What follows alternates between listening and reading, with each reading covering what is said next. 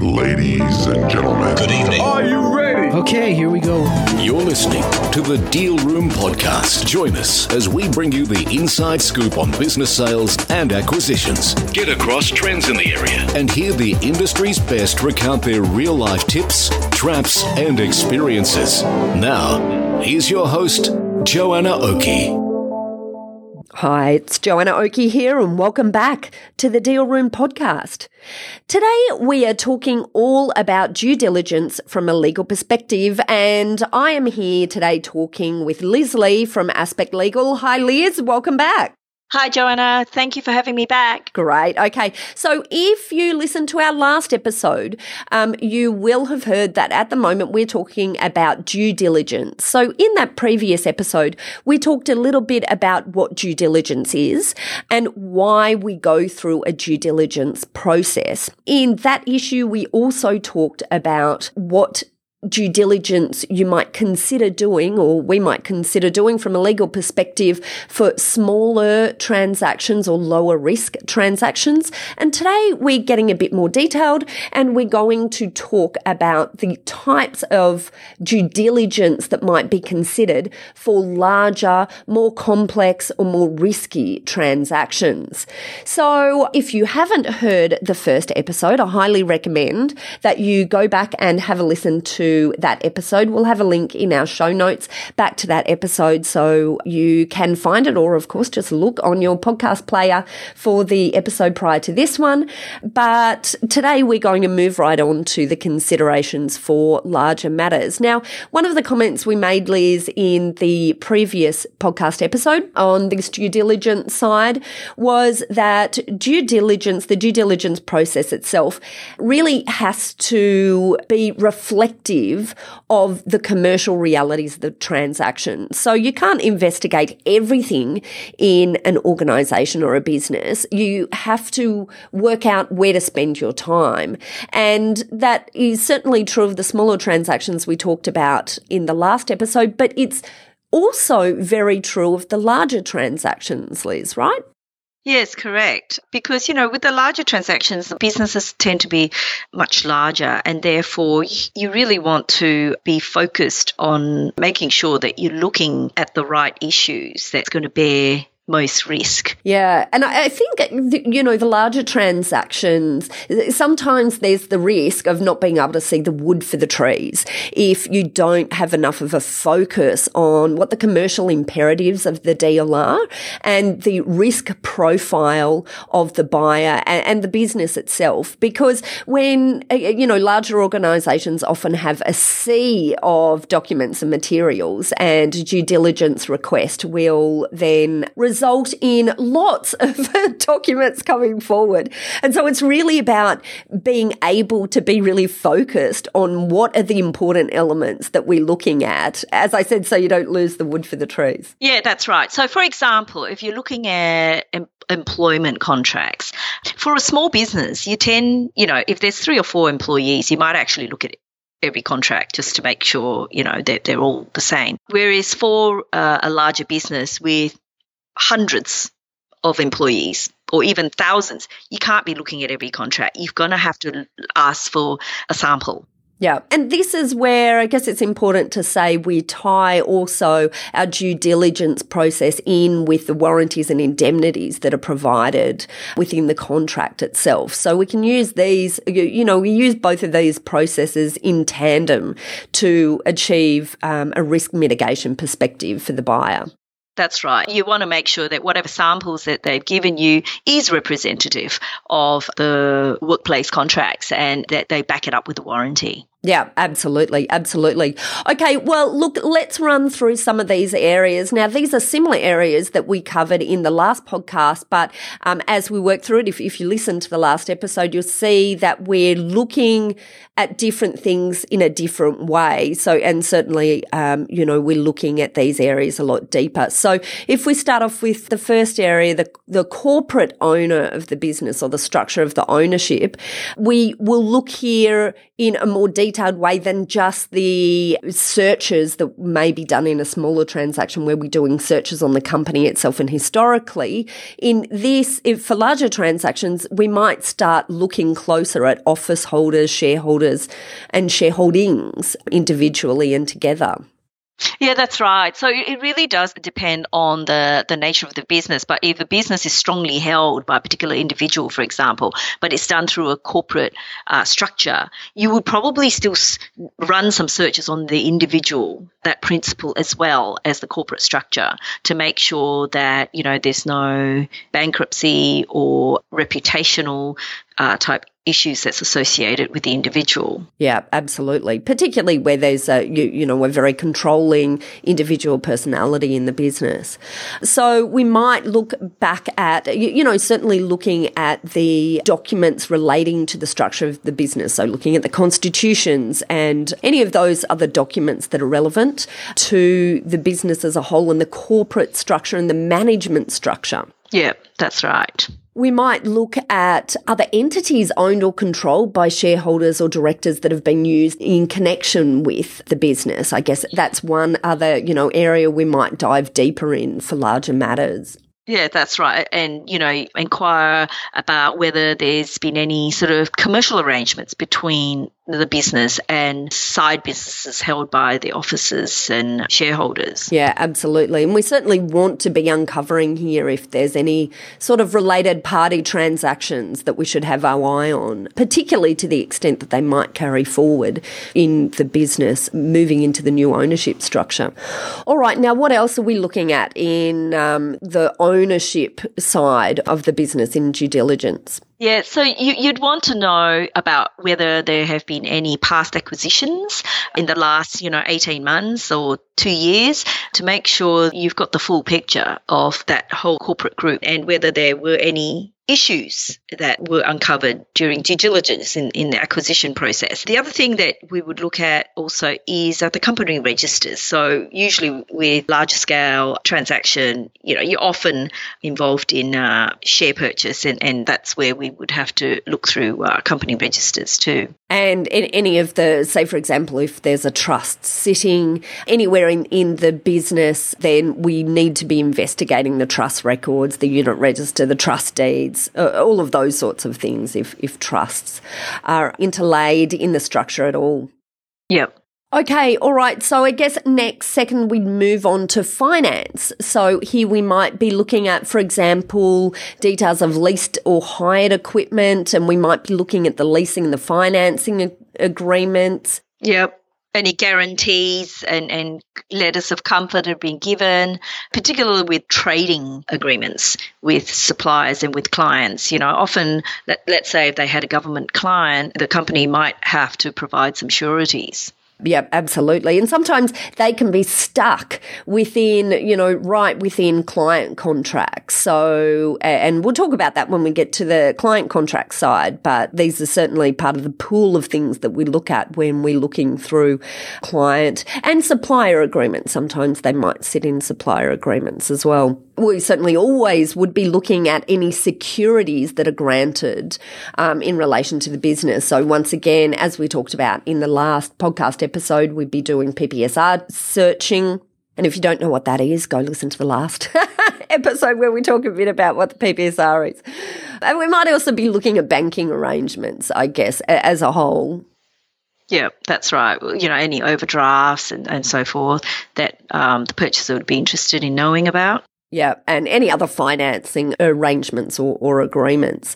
All right, so then next we would be moving on to commercial contracts, which generally we're looking specifically at client and supplier contracts, but we might also have partner agreements depending on, uh, you know, how the business is operated and whether it uses any sort of distribution arrangement or partner agreement approach. But looking particularly at client and supplier agreements, you know, there can be a lot that we're looking for here in these agreements. And there can be a large volume of agreements provided. So once again, it's about really managing the way the questions are asked in relation to these agreements and managing how you're actually going to do the review so that you don't miss the wood for the trees. Mm-hmm. Yeah. So here, I think we're particularly looking for elements that relate to the risk of the business moving forward, but also to the practical side of how we're going to deal with assignment of these contracts, if that's what's required, or changing control consents where, where that may be required if it's a share sale. Yeah, that's right. And, you know, with these businesses, you, would also want to ask about whether there's any sort of open offers, tenders, or quotations that's outstanding that that's capable of acceptance um, by a third party. It may be, depending on what the purchaser wants to do with the business, there may be certain parts of the business is no longer interested in pursuing. And so they want to make sure that there aren't any sort of open offers out there. Yeah. And look, I, I think the way forward in relation to um, this area, as with all other areas as we've talked about, is to have a really strong grip on who the buyer is, what their risk profile is, and what they see of value in the business that they're buying.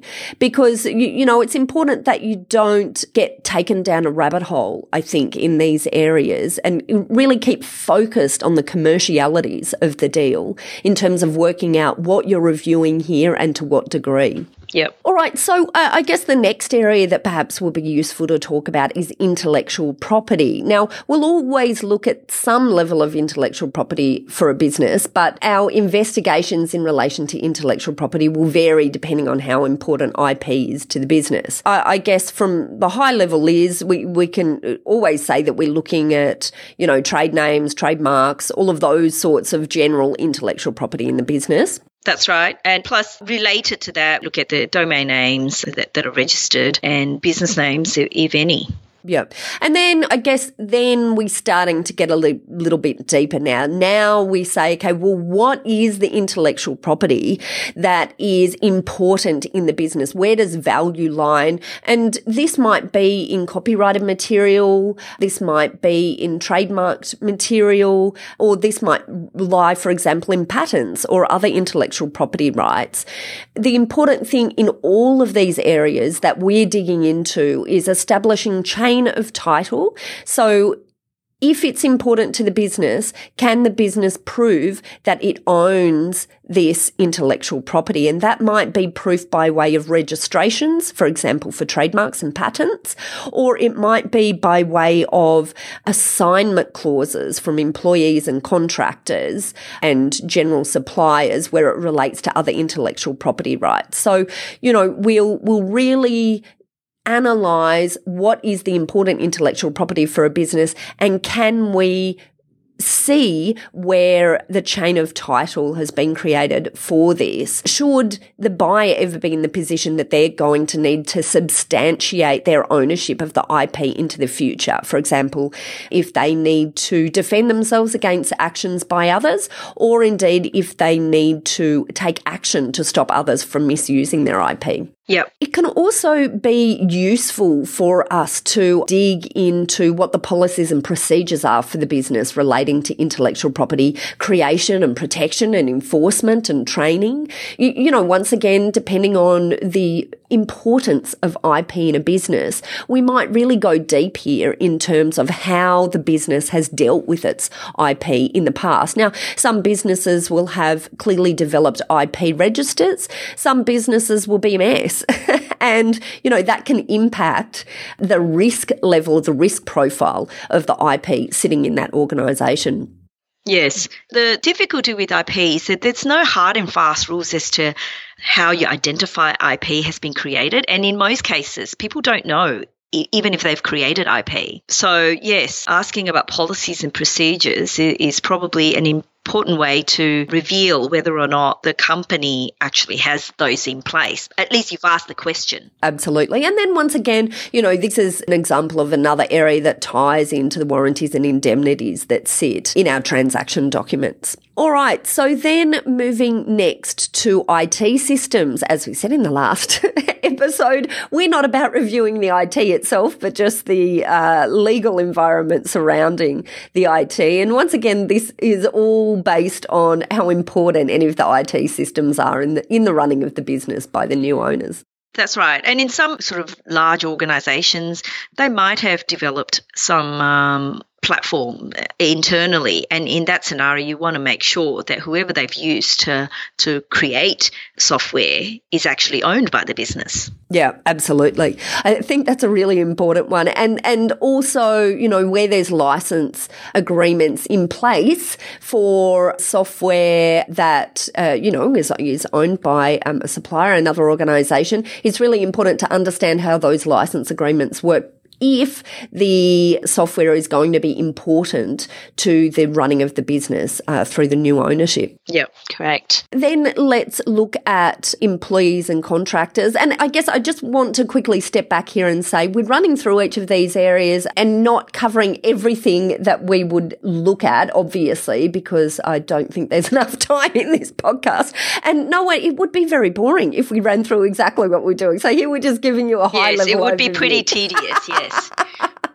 Um, all right. So, so moving on then to the general areas of employees and contractors. So, Liz, maybe let's talk about what's the general things that we're looking for here. So, generally, we want to look at their typical employee contracts and typical contractor agreements. We want to make sure that there's just like for small business, you know, adequate protections with regard to confidential information, restraints, appropriate restraints in case they leave the business, and also IP that would be vested in the company should the, uh, the employees create um, any IP. Also, important area to look at is to see if there's any awards that's applicable to certain categories of employees in the business. You want to make sure that you're across what awards apply and whether there's any sort of special arrangements under those awards for those employees.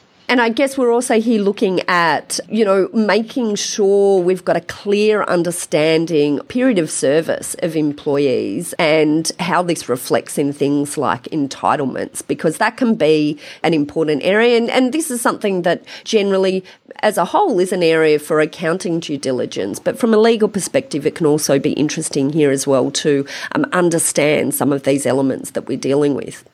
Yeah, that's right. And and there's intricacies involved with uh, how you treat leave, employee leave entitlements, um, whether it's going to be assumed by the purchaser or whether the vendor will pay it out, and whether the purchaser will recognize period of service from when they actually started versus them drawing a line in the sand to say that well you're you've been paid out your entitlements we're starting from scratch Mm, absolutely. And then, you know, generally we'll be looking also at employment policies and manuals and handbooks. And, you know, there might be share options or incentive or profit sharing schemes or arrangements. So we need to be understanding those. And finally, I guess, you know, ensuring that we're right across any employment or industrial related complaints that may have been made or claims that may have been made in the past or that indeed may be on foot. Yeah, that's right. That's probably a very important area to um, to investigate. Absolutely. So, look, let's just quickly run through the last few areas, which are generally the assets, the insurance, and the regulatory and litigation environment. So, I know that's a lot there, but just we, I, I guess we're investigating the assets.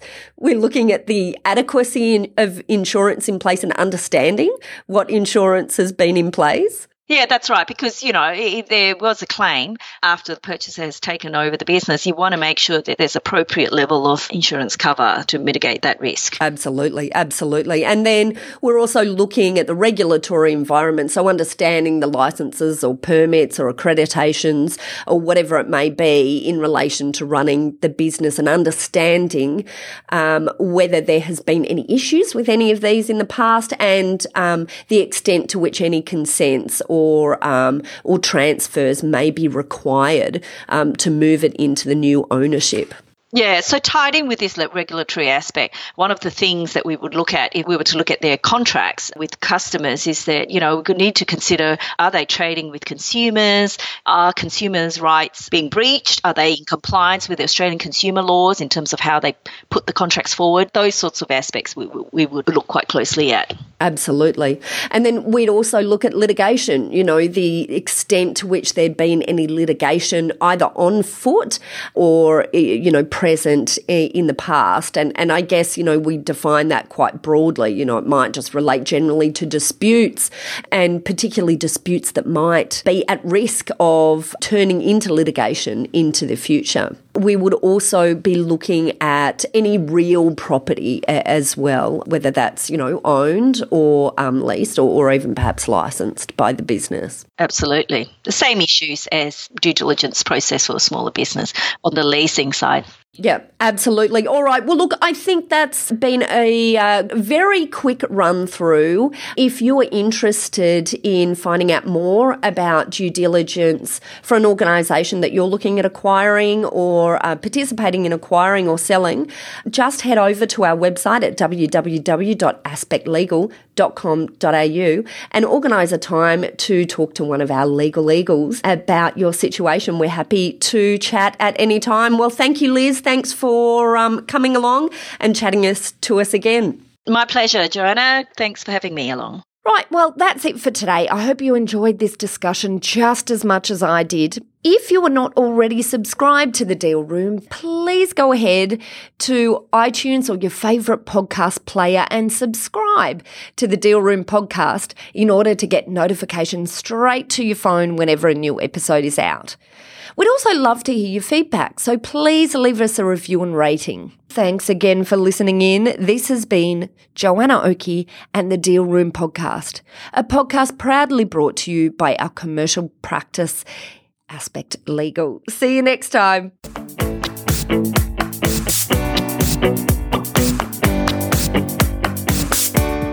Aspect Legal has a number of great services that help businesses prepare for a sale or acquisition, to help them prepare in advance and to get transaction ready. We've also got a range of services to help guide businesses through the sale and acquisitions process. We work with clients both big and small and have different types of services depending on size and complexity. We provide a free consultation to discuss your proposed sale or acquisition so, see our show notes on how to book a time to speak with us, or head over to our website at aspectlegal.com.au. Ladies and gentlemen, that will conclude this evening's entertainment. Thanks for listening to the Deal Room Podcast. To find out more about this episode and other episodes in the series, check out the show notes or head over to our website at thedealroompodcast.com.au.